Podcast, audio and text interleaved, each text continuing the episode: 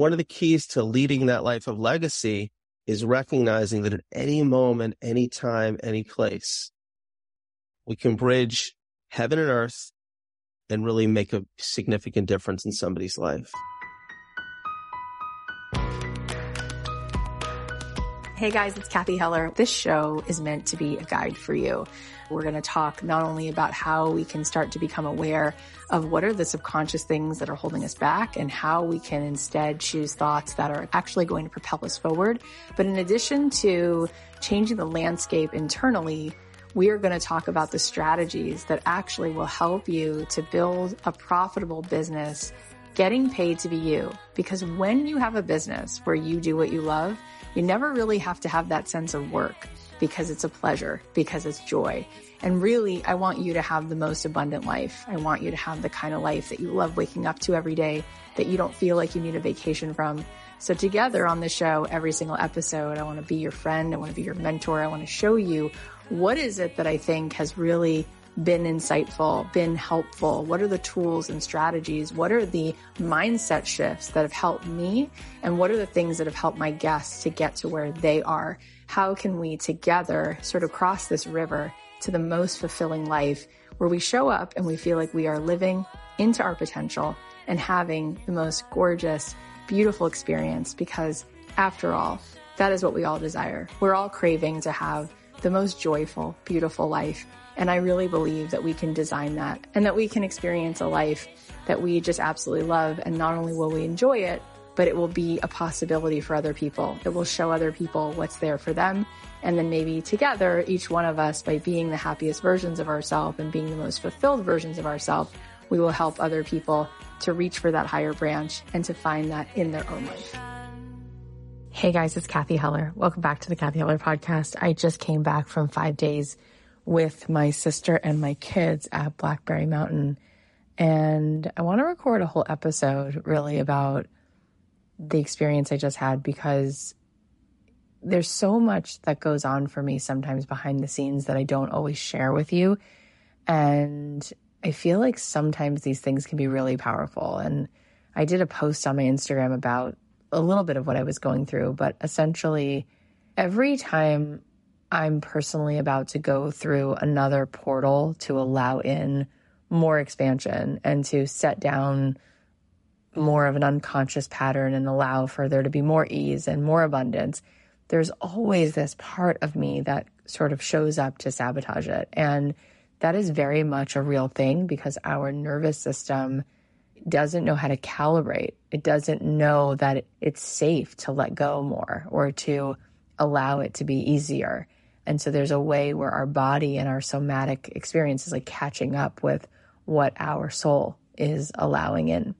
And so it's really interesting that whole dance. And I, uh, I just feel really grateful that I was able to kind of like move through that and make the right choices because there was just a lot of stuff coming to a head about where my husband and I were going to be for this coming year and which house we were going to live in and which state and what I was going to do with my kids and what was going to be best for them. And in the end, I feel like my husband and I made a decision that will really serve us both in the highest possibility for our marriage, for our kids, and everything. But it was so amazing how my mind was like kind of all over the place. And then I finally allowed myself to just have what it is that I knew I really wanted. Um, it's amazing how we can make ourselves wrong for what we want or talk ourselves out of it. And then we realize, oh, what if I just let myself have what's right here already for me to just pick up and, and allow in? So I'll share more about that soon. Maybe I'll do an Instagram live and have a heart to heart with you guys. But I'm really looking forward to today's episode because it's just such a heartfelt conversation. Rabbi Daniel Cohen is here. He's written two books. He has a nationally syndicated radio show called The Rabbi and the Reverend. He's just such an incredible person. I'm really looking forward to diving into today's episode with you. Before I tell you a little bit more about him, I want to just let you know that this coming week, um, July 19th, I'm doing a free workshop with one of my really good friends, Susie Moore. And it's all about how you can build your audience bigger and get more publicity. And she's just one of the best people I've ever met in my life. So if you want to join us for this free workshop, you can go to cathyheller.com slash visible. Come hang out with us. It's going to be guaranteed an amazing time. Also, another place where you can see Susie in person is if you come to my retreat in Boca Raton, Florida, September 10th through the 12th.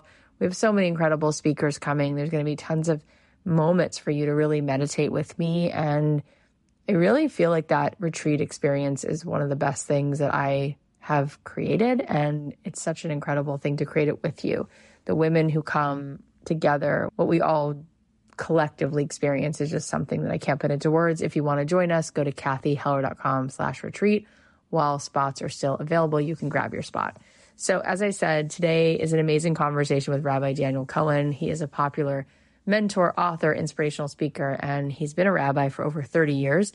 He is currently the senior rabbi at Congregation Agudas Shalom, which is the largest modern Orthodox synagogue in New England.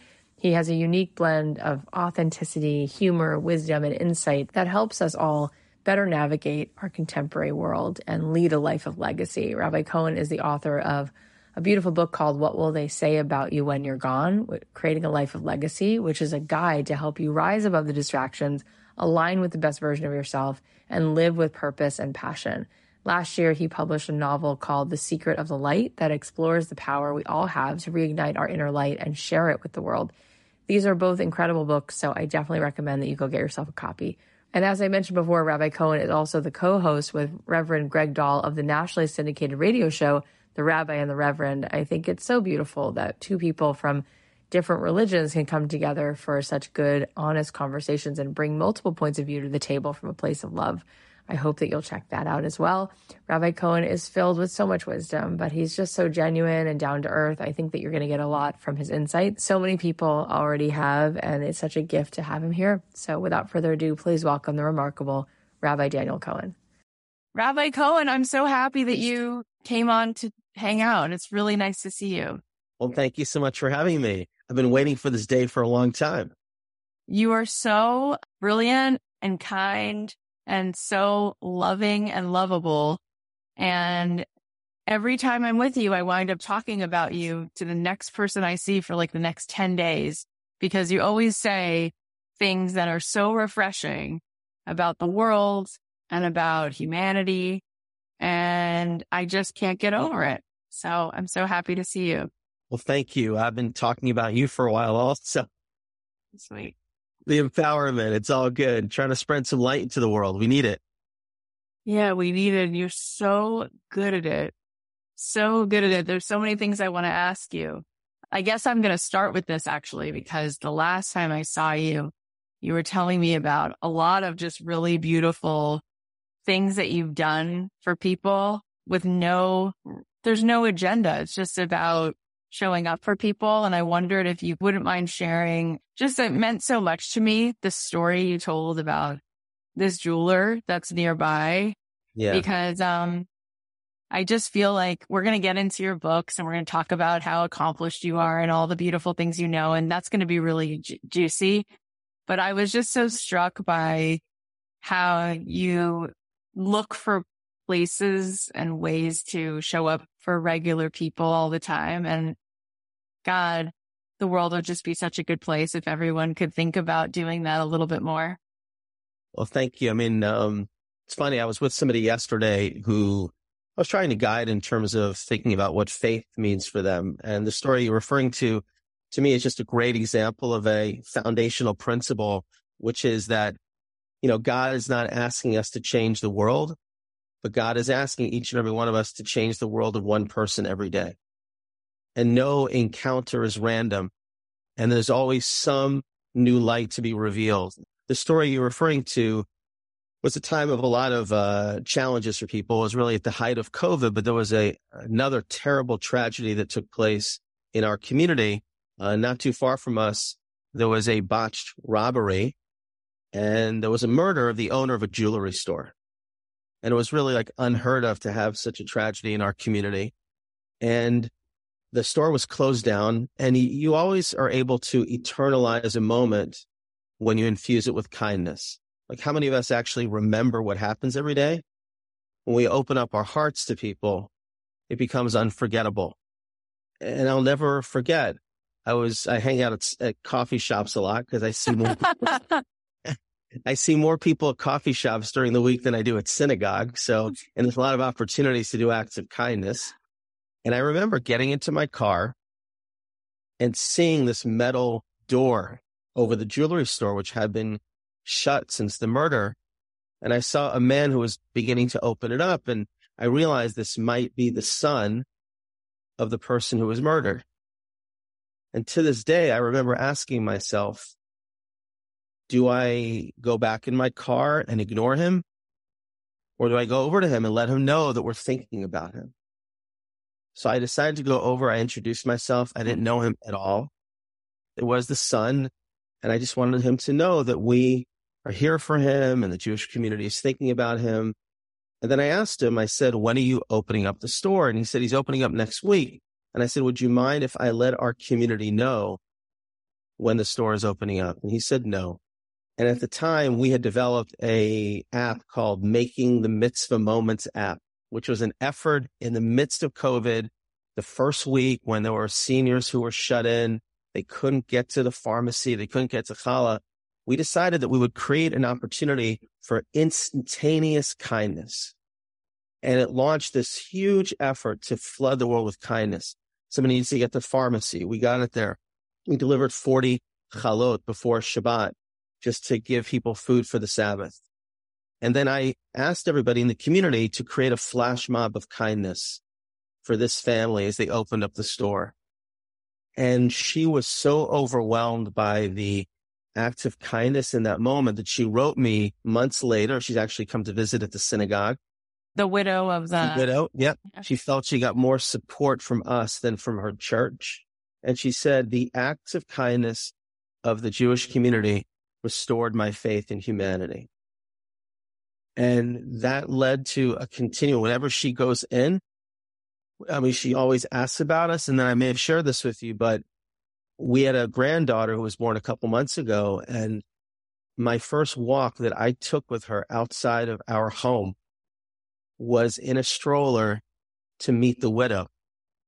And she was so overwhelmed with that sense of life that she said, she wanted to give my granddaughter this little necklace because she said, I'm all about trying to bring life. And I said that I want my granddaughter's first memory that she may not know now, but that will tell her that she went into the world to try to bring a little bit of light where there was darkness. And people's worlds can be transformed. I'll give you two examples. I was just in Florida. Like it's so simple. You know, sometimes we do an act of kindness and God creates some new acts of kindness. So I was renting a car in Florida last week and I guess I had my credit card in my pocket, but not fully in my pocket. So I visited a bunch of our snowbirds and everybody likes to give me food to eat wherever I go.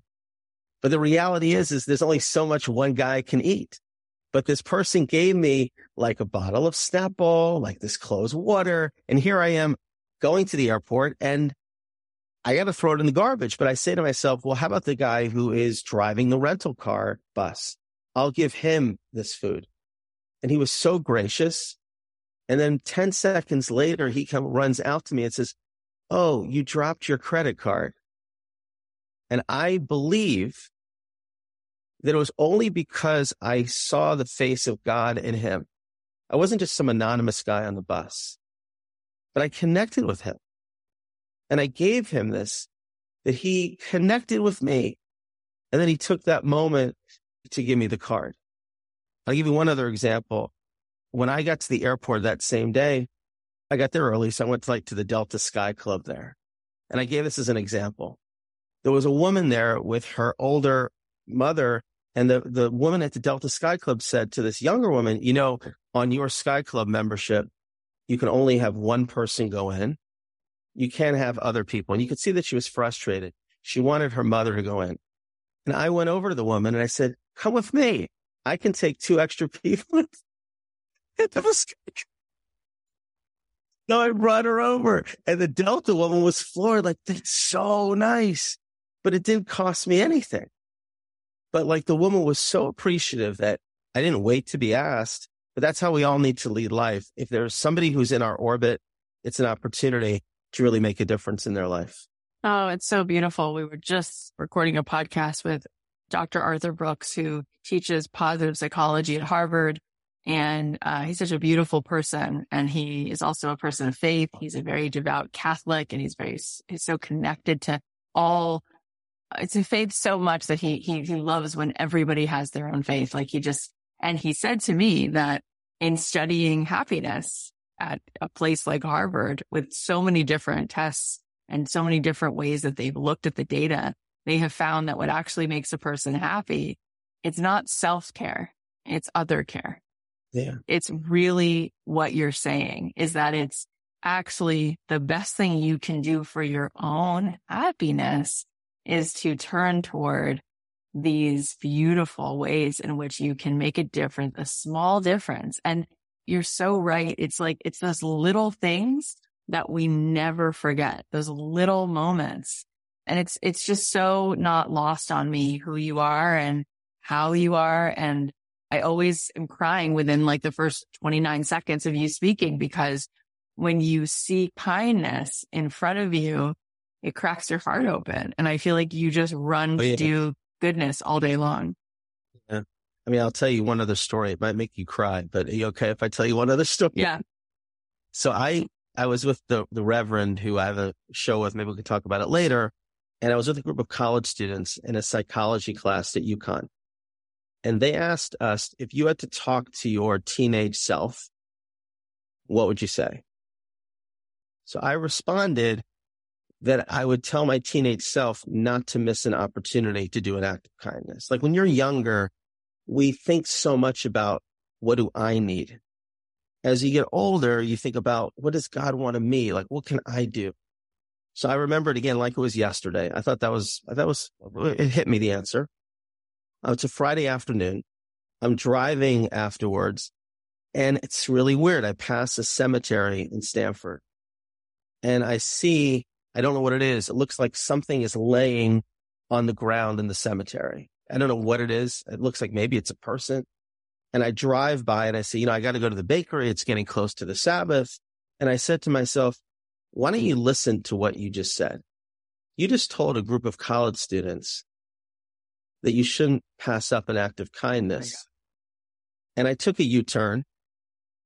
I went back into the cemetery and as I got closer, it was a woman who was laying flat on a grave and she was crying uncontrollably. And I went over to her and slowly she didn't notice me, but first I went over her and I said to her, I just want to, you know, come over here and say a prayer with you. And she kind of got up, but she was like totally uh, crying. And then she said to me, she was crying because it was the grave of her son who had died like two years ago. And then she sat up and I said, I just want to recite Psalm 23 with you. And I recited Psalm 23 with her. And she was able kind of to get her composure a little bit. And then she said to me, and she, she spoke Spanish, English, says, my mother would always recite Psalm 23 with me. And I believe that my mother sent you here to help me in those most difficult of moments. And again, I don't know this woman, but I realized like, she's never going to forget that. I'll never forget that. And it was that moment in time when there was some eternal light that was revealed um, in her life. And the world would truly be, I mean, such a brighter place if we understood that if there's somebody in our orbit there's some light that we need to reveal in the world. I mean, that's so beautiful. And I'm just have tears streaming down my face. And I think about how Rabbi Aaron, who's a mutual friend of ours, I mean, he feels like a father to me, but I guess he's a friend. When I first met him, he said that the world is miserable because they're miserable. They just think about themselves. And you know, he's, he's so good at that stuff. He is good um, at yeah. And so I remember when we first, when I was first learning with him, I was about 20 years old and I had been, I was like all into spirituality because I had been meditating and doing yoga and feeling, feeling so at peace. And I said to him, so what you got? You know, what does Judaism have for me in, uh, in this peace category? And he's like, well, we got a lot of extra. You know, we have a whole 24 hour period. It's really 25 hours where we kind of chill. And he said, but you know what we do? That's, uh, a little bit, maybe even better than that is we, uh, we do for other people, right? I, I can show you something that you can be doing all day for someone else. And he said, if you really want a spiritual experience, walk down this block, make a left and knock on the second door on that block. There's a woman in there who needs you to do her dishes. That's going to be a spiritual experience. That'll blow your mind. And I was just like, Oh, right. There is so much we can do that's not about putting our ladder on the wrong wall of success. It's about how we, we get so much back when we give to other people. And, and you know, Rabbi, just hearing you tell these stories, I feel like I am the winner. Like I'm the recipient of all this oxytocin, just listening, just listening to the fact that you did these things. That's what kindness does. That's how much power is it. The minute you didn't, and then all the moments of you telling it or, or whoever, it's just an endless, endless giver of life. So you, you have written a couple books. You have a radio show with Reverend Greg Dahl. I love that a rabbi and a reverend have a, a radio show as it should be. It's so beautiful. The binding and the way that we come together and braid our lives together. But one of the big things that you had to say in your book, uh, your first book, What Will They Say About You When You're Gone? Creating a, a Life of Legacy is you are helping people really distill that down. What does it mean to live and create a life of legacy? What does that mean to you? I mean, that is such a giant and probably the most important thing to ask. It is. I think that, you know, the genesis of the book for me was both personal and professional. Um, my mom passed away from a brain aneurysm when she was uh, 44 years old. I'm the oldest of six children. And I remember like it was yesterday, I was in Florida visiting my mom's parents without a care in the world. And then I got a phone call that my mom's had a brain aneurysm. She had a second brain aneurysm and within 48 hours, she had passed away. And my entire life was turned upside down. And I realized then even more that life can change in an instant and the fragility of just every moment. And then the journey for me got more acute. I always knew my mom was young, but then when I got to the age of 44, which was the same age as my mother, I began to ask myself even more, am I doing the most that I can with the life that God has given me to realize the potential every day? And it was interesting. I started this book process by looking through hundreds of eulogies that I wrote. and So what is the essence of a good life? And then a friend of mine talked about the notion of reverse engineering. He's a businessman. And he said that maybe what you need to do is help people identify what is the best version of themselves. What is the kind of life they want to lead? And everybody has this brush with mortality. You're at a funeral. You hear about a person who really was, you know, was charitable. They loved their family. And then you say, boy, what will they say about me? But then we are inspired for 15 minutes to hug our families a little bit tighter. But then we just go back to life as usual. So I want to help people live their life at the highest frequency possible. And I developed a strategy of seven principles to help people reverse engineer their lives. So they lead the lives now for how they want to re- be remembered. Because I believe that, you know, a person, for example, we've all felt this. Somebody is in the hospital or somebody gets a diagnosis and all of a sudden they realize everything's okay. In that moment, they breathe deeper. They are so happy. And then it kind of goes back in their head and they get like bothered with all the negativity and they just go through life. The life isn't meant to be a highlight film. It's meant to be lived really with such tremendous potential. And you know, that was really the guide for me. I see it certainly as a rabbi. Somebody says that they're sick and they say, pray for me. And then all of a sudden I'll never hear from them again. Not because God forbid they died, but now they don't need the rabbi anymore and they go back to life as usual. But I do believe that it's possible to slow down time for people to turn off the outside world, to listen to the inner voice that's inside every single person and my strategy is not to have people be somebody they're not, but it's to create the sacred space to listen to the voice inside of them that says, this is who I am. This is who I really want to be. And then help them stay aligned, body and soul, um, every single day. And then their Wow. lives will be extraordinary. So beautiful. Um, and you teach a class on this, right? You teach an online course. There's a way people can work with you to go I through this process. I do. So yeah, on my, it's not actually on my website. My website is rabbidanielcohen.com, but there is something called the Legacy Academy, which I just launched, um, in March actually now, which is a 10 month online program where people can actually work on each one of these principles through self reflection. And then I give them personal feedback. And then we have, uh, they have, there's videos that I actually recorded in the old city, um, on each one.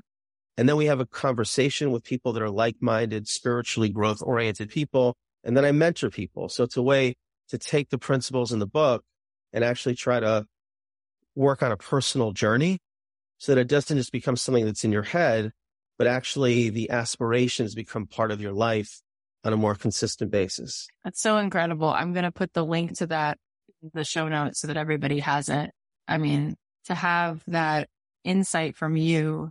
So can we go over what some of the seven principles are? You don't have to tell all seven, but are there a few you'd like to pull out and talk about?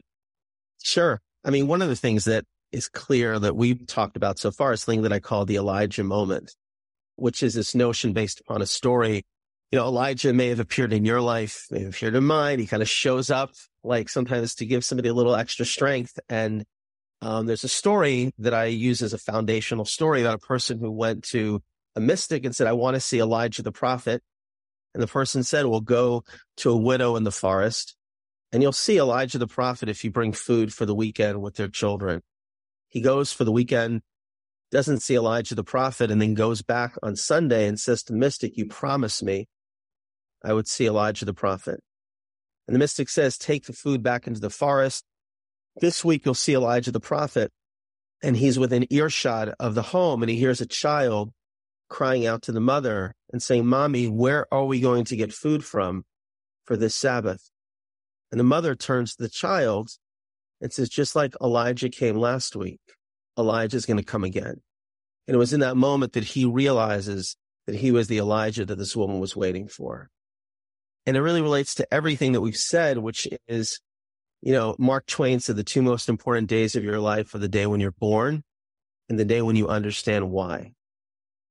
And when you're in a particular place, to be that messenger, to help somebody again, feel a sense of hope and life and light, you're going to make a huge difference in the world. Uh, one story that always stands out in my mind, I was in a Philadelphia train station and I guess I look like a generous guy. I'm an older man in his seventies comes over to me and says, oh, would you mind buying me dinner? I said, sure. How about the Dunkin' Donuts over here? So, well, you know what he said to me? He said, I prefer the Cajun food over here. I said, whatever you want. So I went over to the woman behind the, I went over to the woman behind the counter and I said, whatever he wants. And she said, oh, you can only get two sides. I said, whatever he wants. So he gets this food and I say to him, what's your name?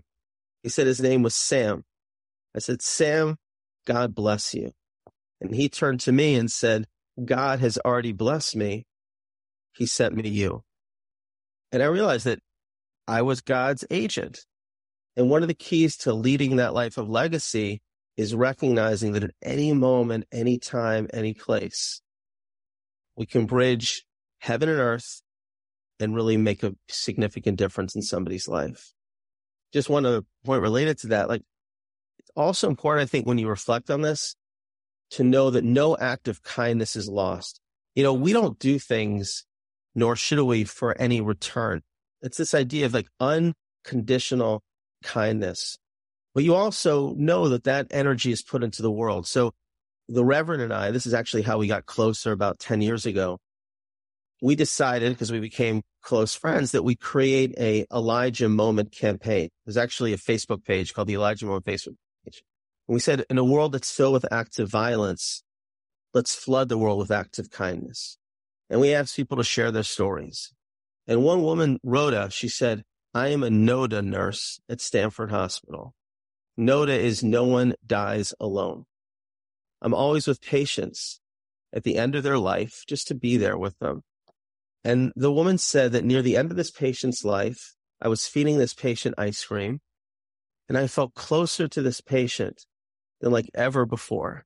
And she the patient passed away not a couple days later. She said she was telling her family about this story.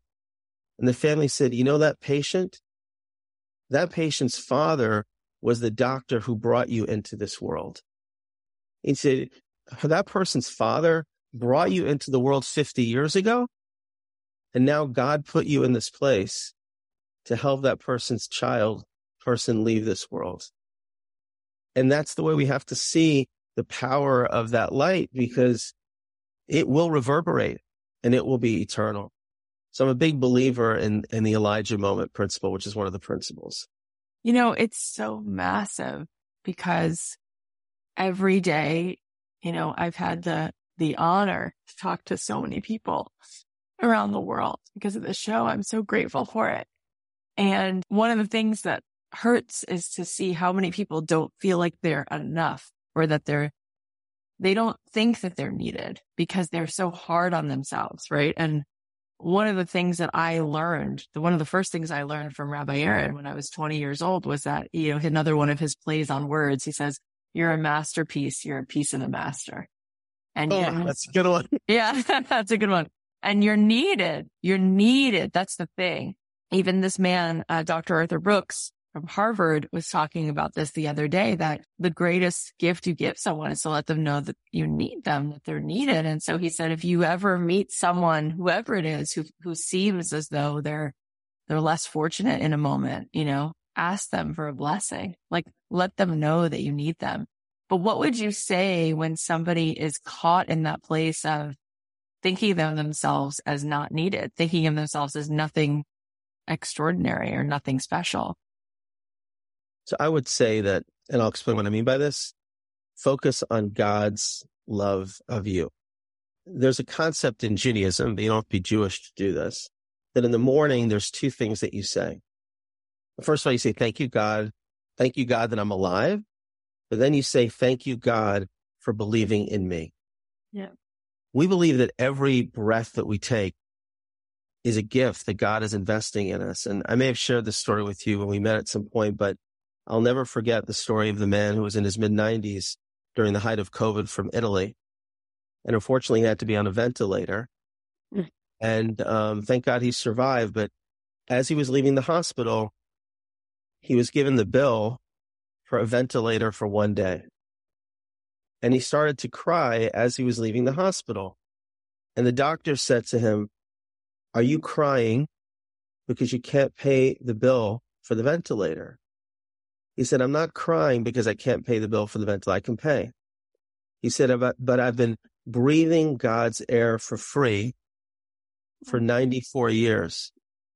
And now I know how much one day's breath is worth.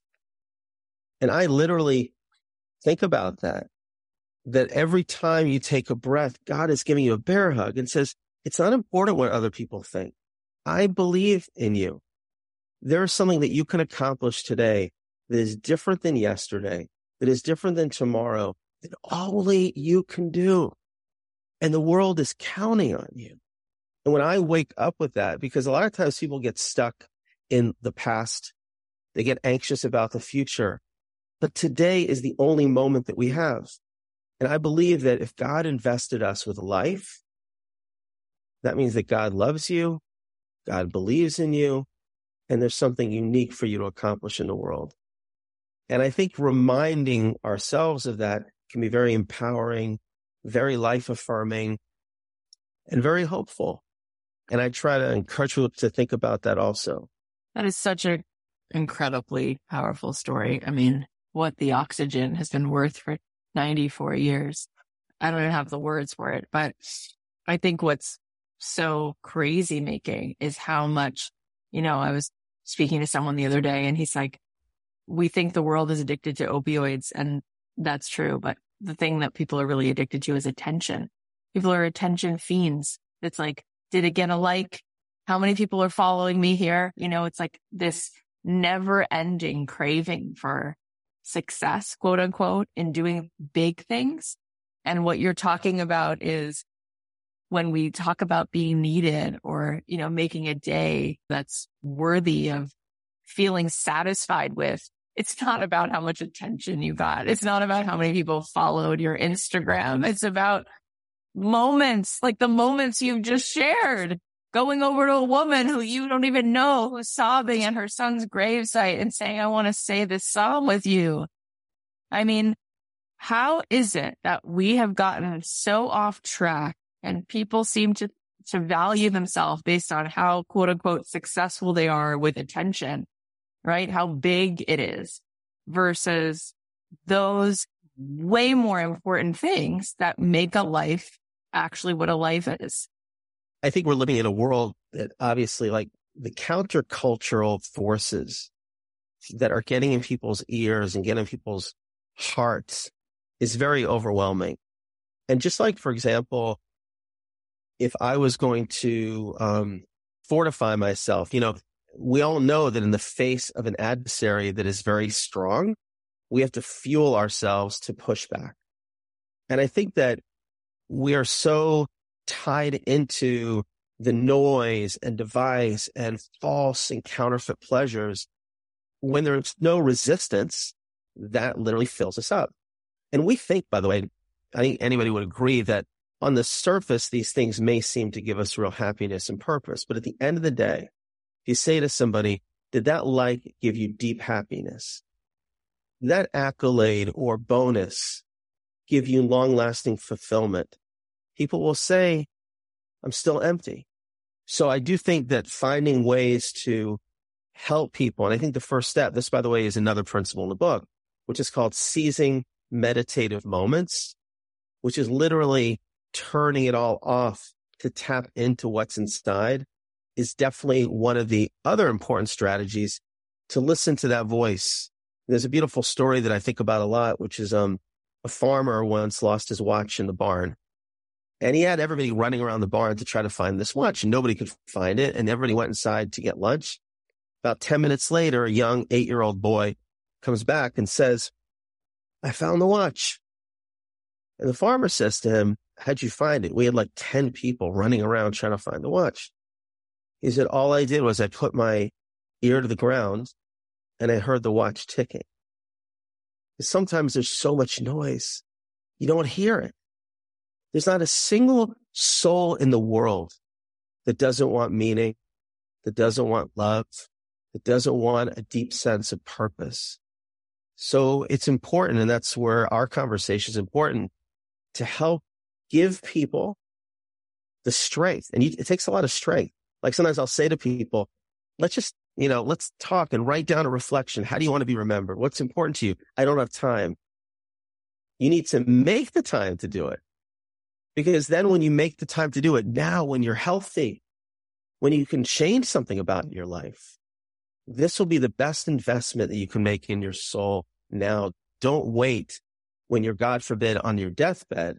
Think about this right now. And I believe people can do it, but it does take partners in the process. It does take a little bit of courage because the world is saying, don't do it. The world is giving us counterfeit pleasures, but you know, that's really one of the keys is creating these meditative moments is another very important principle. And I say this, I can have all the aspirations in the world, but unless I do, and you're familiar with this term, a cheshbon hanefesh, which is an accounting of the soul on a consistent basis, I'm not going to actually realize what those life aspirations are. Yeah. I mean, it's uncanny when you hear people say, I don't have time for that. It's like, how do you want to be remembered? I don't have time for that. What's so important? What's so important? You have no time for that. I know. But when you talk about all of these beautiful ways we can show up in these acts of kindness, and then we talk about living to our full potential, is there something that each one of us sort of has this like Michelangelo full potential, or is the full potential really about those small acts of kindness? You know what I mean? Like which one is it? Cause I feel like we are also wanting to achieve. We're very achievement oriented. And then at the same time, it sounds like everything important that we've actually talked about comes down to just making a difference for one person. So is that, is that it? Like, do we meet our full potential or is there something else that we were each kind of given to do and we kind of know what that is and we need to pursue that? Um, I'll give you a nice, good answer. Yes and yes. yeah. Look, I mean, there's a phrase, um, it's in the book of Psalms, build a world of kindness. You can't go wrong. And I believe that is our mission is to bring hope in places of despair, light in places of darkness, and really bring kindness wherever we go. That being said, everybody has unique gifts. Everybody has a unique constellation. And part of realizing one's potential is identifying what those gifts are and then harnessing them, not for one's own glory, but to bring more of God's glory and, and greatness to the world. So for example, let's say somebody is an artist. Okay. But then the question is, what do you do with that skill to make the world a better place? It may be mentoring kids who don't have the resources to learn about art. It may be making cards for seniors. You're right. It kind of leads to improving the world. But my path to doing that and your path to doing that may be different because we're each different and we each have our own unique talents. Um, and the truth is, is that this is something also one of Rabbi Aaron's uh, great lines, since we're batting around great lines. he says, your role is not your soul. Your role is not your soul. Oftentimes we think that our meaning is derived based upon what job we have and somebody, let's say, loses a job or they are now not in a particular position, they feel they don't have meaning. There's no such thing in, as retirement. I always say that, you know, if we believed in a mandatory retirement age, the Jews never would have gotten out of Egypt. Moses would have been in Florida. Like it's like, he didn't start till he was like 80 years old. He so, said, I'm so good. There's, there's no, there's no retirement. So, okay, I was on the phone this morning with a businessman who, thank God, has, everything that he needs. And he said he's trying to find his purpose. He's out in Arizona and really sweet guy. And I said to him, well, I know a lot of young people that might appreciate your mentorship in business. And that's a way that you give meaning because that's something unique that you can offer. So helping people see inside themselves what they may not realize they have is also one of the key strategies. There's a beautiful verse in Jeremiah that says God knows us before we were born.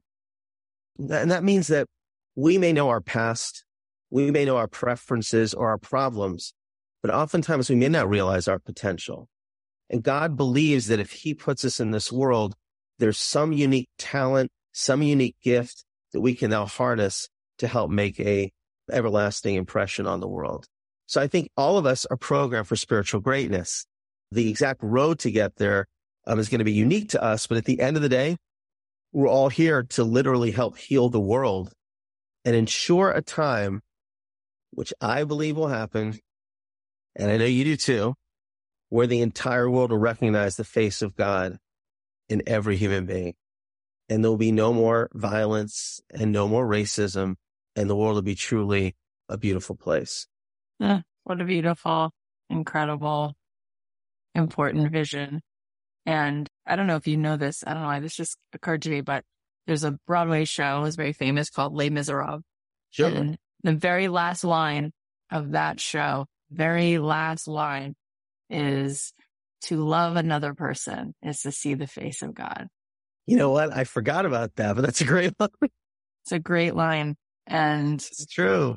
It's so true. It's like, uh, opening your heart, as Bob Marley would say, you know, and speaking about Les Mis, and I mentioned, I just mentioned Arthur Brooks before, who's a very devout Catholic, and you have a show with a reverend, and we're talking about God.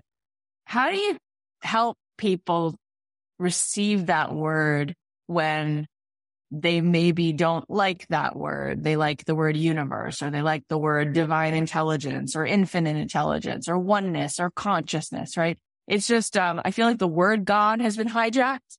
And then there's also you're very good, good friends with a reverend and you use that same word, but think of it slightly differently, right? How do we all get to be a part of it is what I'm saying. How does everyone who's listening right now get to feel that they can lean in regardless of where they start that conversation? Well, I think, by the way, again, this is another quote from Rabbi Aaron that the word God is a loaded God. And, you know, when somebody said they don't believe in God, Rabbi Aaron's response would be, I don't believe in the God that you don't believe in anyone. You know, God is not like a, a service machine, you know? Right. Uh, it just is like, you know, ching, I pray, all of a sudden, boom, things come out.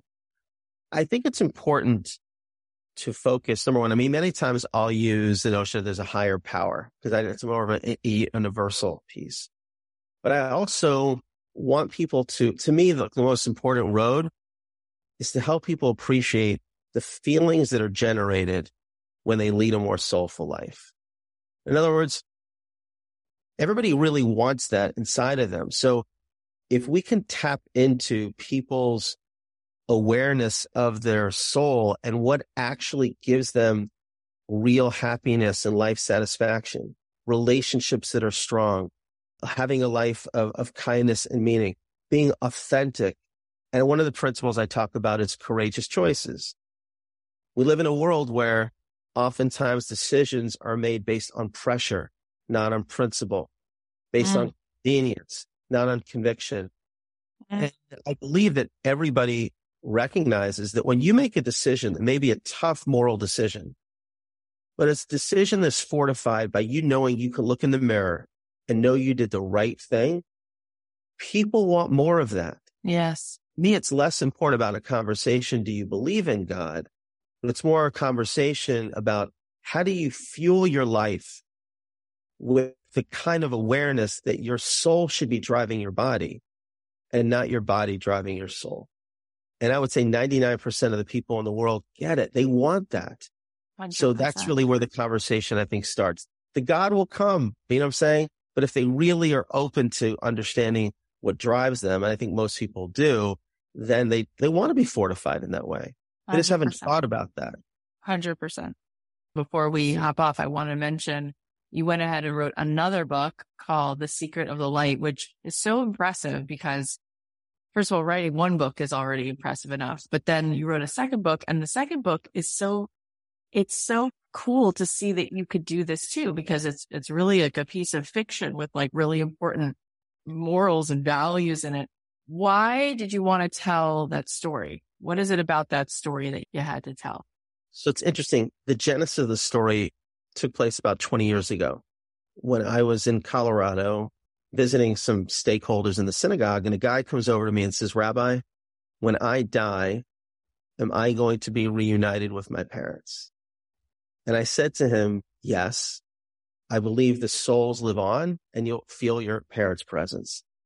About seven years ago, we've been close ever since. He said, do you think you can write a book that gives people a sense, even after a traumatic loss, that they still have a connection with the person who passed away. And I actually started a journey of a nonfiction book about the journey of the soul. And then my agent said to me, maybe you should write this as a parable and it might actually resonate more. So I wrote this story and there's a piece that's autobiographical. My wife likes to say is the book is not autobiographical, but the beginning of the book is it's about a young man in his twenties who is living in New York City in the 1980s. He's thinking about going to law and not 100% sure. And then he has a crisis of faith after his mother tragically and suddenly passes away. He loses faith in himself and in the world. And he's just really in a very deep spiritual funk. And then he's meandering around Times Square in the 1980s when Times Square was not a nice place. And he stumbles across a street sweeper who's a hidden mystic named Elijah. And Elijah opens up his eyes that no place in the world is devoid of God and helps him restore his faith in himself and in the world around him. And it's really a book of hope. It's a book of not lamenting the darkness, but increasing the light, which is a journey I think that is universal. We oftentimes hit walls, but we have to realize those walls are just doors. God is sending us through a different path. And I remember it was very hard for me tragically hard after my mom passed away to, to somehow grapple with living a life without her physical presence. But I now feel her every day. And I know that she helps me channel her light into the world. And, and it's also a book though, to me, it's interesting because writing the book was very cathartic. There's a scene in the book, and I'll just share this with you. Like, again, you never know a moment until it becomes a memory. So I'll never forget when I was five years old around, I was flying a kite with my mom's dad at the parking lot of the synagogue in Atlanta. And it was one of the most joyous moments of my life because the kite went so high. It was the only time in my life that I never saw the top of the kite, but all I could do was I could feel the tug and I knew the kite was there. It was a memory that was like in my heart. 30 years later, after my mom had passed away, I read something beautiful that when a person passes away, you always have to realize that the tug is going to be there, that you may not see them in the same way, but you'll still feel their presence in your life. And so that story served as a great source of comfort for me. And also it's a great source of comfort for the main character in the book to know that we may not see those people in the same way, but they're always present in our life. And it's a bit of a love story. I mean, it was a very hard writing the book. It takes place in New York, in Jerusalem, in Sfat. It was really beautiful. Like one of my mentors um, just called me up and he was key in helping me write years ago. And Rabbi J.J. Schacter um, from Yeshiva University. And I gave him a copy of the book last week. And it's always nerve wracking when you give a copy of the book to somebody who is your mentor. And he called me up and he said, he loved the book. He That's said, I can't awesome. wait to see Elijah again. So that was, that was comforting moment. I mean, I can't even imagine how much Nachas, how much your mom just looks and just has such incredible love and pride for every single thing that you are and that you do. It's, it's amazing. And we had, you know, 700 episodes. You're, you're one of the most loving, memorable people. Like what a gift that you're here. So really quick before we hop off, you have the show with the Reverend. Yeah. And is that something that everybody can find and, and listen to? Sure. Yeah, it's actually, if you go on the Gab network, the Rabbi and the Reverend, it appears on around seven or eight different markets. But if you go on Spotify, actually, the more recent shows are put up. So you can just look on Rabbi and Reverend. And I would say also, I just want to emphasize this in my whole journey. My wife is my soulmate and she has been such a strong, strong source of, of support and giving me the strength and really helping, you know, all of these, um, stories and just this life journey and helping reveal the light. That's so, so, so sweet and very true. You know, very true. What can people expect if they listen to the show, The Rabbi and the Reverend? What can they expect? What's it about? So it's basically the two of us bantering for about 45 minutes. I mean, so for example, we will talk about a little what's going on in the news, but more timeless. We talk about also like comparing our faiths. You know, wow. I learned a lot from him about Christianity and, and vice versa in terms of Judaism. But we also really, to the point of legacy, we both are really trying within our own communities to help people realize the best version of themselves. And whether you're Christian or Jewish or another faith, the struggles of the soul are universal and we share different strategies and our own stories about how we can hopefully empower people to transcend the challenges that everybody faces today to become uh, the best version of themselves. It's so important what you're doing. I mean, there's just, there's so much chaos and static out there and there's a lot of racism and anti-Semitism is on the rise and all of this stuff. And then to hear the two of you, a reverend and a rabbi having conversations and coming together and helping us all understand and, and lean into to love one another. They're just, there's such a need for it. So thank you for doing it. Yeah, he's a great guy. Very blessed. So as we're signing off, tell everybody where they can follow along with you. And I'm sure they're going to want to continue to hear from you. What's the best way? Um, so the best way is if you go on my website, www.rabbidanielcohen.com, you find videos there, podcasts, you can sign up for something and people can feel free to generally reach out to me personally. I'm happy to connect. And you can also learn more about the Legacy Academy, which is a great way to stay connected. And um, if you do have Elijah moments, you can go on the Facebook page and you can uh, post there as well. You're a great host, by the way. Oh, you're so kind. You're an incredible blessing. Incredible blessing. Thank you so much and for God should bless you and everything that you do. Amen. Thank you so much. Wow, what an amazing conversation. That really brings me to tears. Okay, here are the takeaways. Number one, look for the ways to show up for regular people all the time. We don't have to change the world, but change the world of one person every day. If there's somebody who's in our orbit, it's an opportunity to really make a difference in their life. It's the best thing you can do for your own happiness. Number two, no encounter is random. There's always some new light to be revealed. Number three, don't miss an opportunity to do an act of kindness. No act of kindness is lost. Number four, the two most important days of your life are the day when you're born and the day when you understand why. When you're in a place to be that messenger to help somebody feel hope and life and light, you're going to make a huge difference in the world. Number five, leading a life of legacy is recognizing that at any moment, any time, any place, we can bridge heaven and earth and really make a significant difference in somebody's life. Number six, every morning, thank God that you're alive and thank God for believing in you. Every breath that we take is a gift that God is investing in us. Number seven, build a world of kindness. You can't go wrong. It's our mission to bring hope in places of despair, light in places of darkness, and bring kindness wherever we go.